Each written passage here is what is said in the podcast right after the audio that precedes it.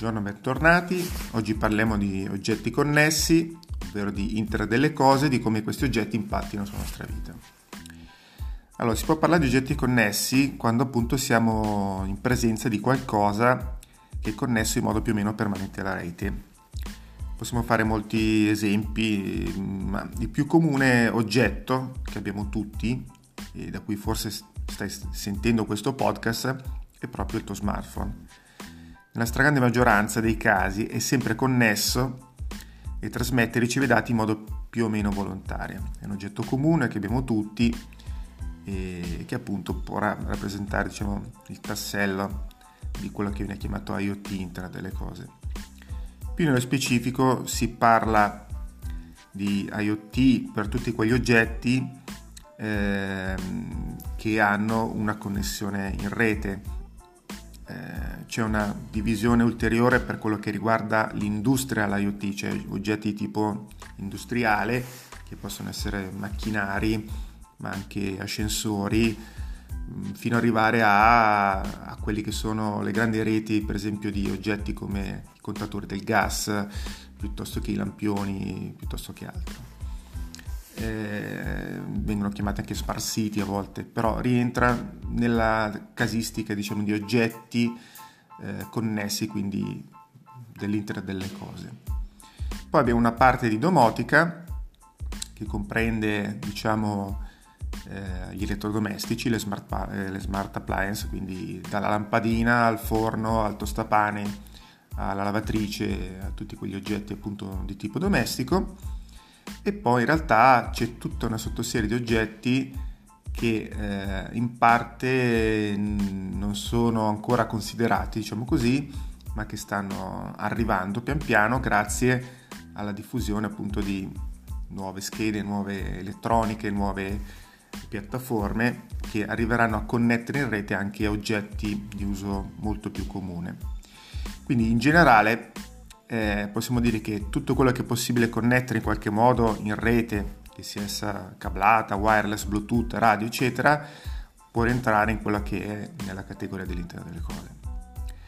Allora, il trend di diffusione di questi oggetti è veramente enorme e in costante aumento. Eh, le ultime stime parlano di circa 20 miliardi di oggetti connessi per il 2020, 20 miliardi, con una crescita del 20% annua. Allora ci si chiede com'è possibile che siano previsti tutti questi oggetti, cioè do- dove sono, quali sono e come impattano esattamente le nostre vite. Allora, una delle spiegazioni plausibili è che negli ultimi anni, nonostante le difficoltà tecniche, soprattutto in Italia per quanto riguarda connessione e, e banda, sia comunque cresciuta questa disponibilità di connessione, eh, sia perché sono arrivate nuove tecnologie, sia perché comunque pian piano sta evolvendo anche insomma, eh, la connessione di tipo domestico, arriva in modo più diffuso. Eh, questo ha creato le basi per il proliferare di questi oggetti. D'altra parte, contemporaneamente si sono sviluppati dei dispositivi e dei servizi che sono sempre più alla portata di tutto, di tutti, eh, sia a livello economico che come facilità d'uso. L'esempio classico è quello degli assistenti vocali domestici, come quelli di Google e Amazon, che stanno diventando un po' i registi degli oggetti che abbiamo già in casa, la lampadina smart, la tapparella automatica, il televisore, la lavatrice, eccetera. Oltre a questi sono in arrivo molti altri oggetti, partendo da quelli un po' più costosi, che possono, diciamo così, giustificare un'opzione di connessione, fino a quelli più comuni, che arriveranno man mano che i prezzi elettronici e i servizi caleranno. Già adesso sono eh, già a livelli decisamente bassi, è possibile acquistare in modo massivo dei chip che permettono di collegarsi ad internet e avere qualche ingresso uscita al costo di qualche centesimo di euro. Le relative schede per collegare poi effettivamente l'oggetto possono arrivare a costare frazioni di euro e con poche decine di euro si possono comunque predisporre una serie di oggetti da collegare tra loro o a un server remoto o comunque a internet. Quando i prezzi di produzione caleranno ancora, si arriverà quasi all'usa e getta, legato, non so, alla connessione di una bottiglia di vino piuttosto che a una scatola di tonno o oggetti anche meno costosi, perché appunto il costo dell'elettronica diventerà ininfluente. Allora la domanda che viene da porsi a questo punto è perché? Perché dovrei avere il forno, il tostapane o tantomeno la lattina di tonno connessa? La risposta che mi viene da dare è che succederà prima o poi, che lo vogliamo o no. La verità è che dietro ci deve essere comunque un interesse economico, nel senso che questa cosa è giustificata da un interesse economico, che è sempre più slegato dal prodotto e sempre più legato al dato. Eh, quando il prodotto perde di valore, ma adesso è associato a un dato, quel dato diventa più importante del prodotto stesso, il cui valore diventa ininfluente. La vera economia dell'inter delle cose non si basa paradossalmente sulle cose, ma sui dati associati ad essi. Un esempio lampante recente è quello delle biciclette OFO, eh, ma anche di altri, che sono arrivate per esempio in diverse città in Italia, grandi e piccole, e poi sono state scomparse, poi sono scomparse e sono state ritirate dopo poco tempo. Le bici erano prentabili tramite app, così come i pagamenti e lo sblocco. Ogni bici dotata di localizzatore per poterla gestire ma anche per poterla tracciare. Tutto perfetto, quindi il servizio funzionava perché sono state ritirate.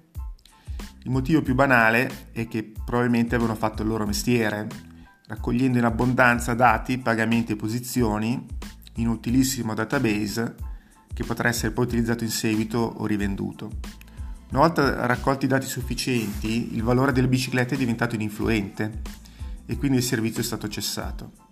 E nemmeno si prevede che siano state reimpiegate altrove, è probabile che giacino in qualche deposito a marcire.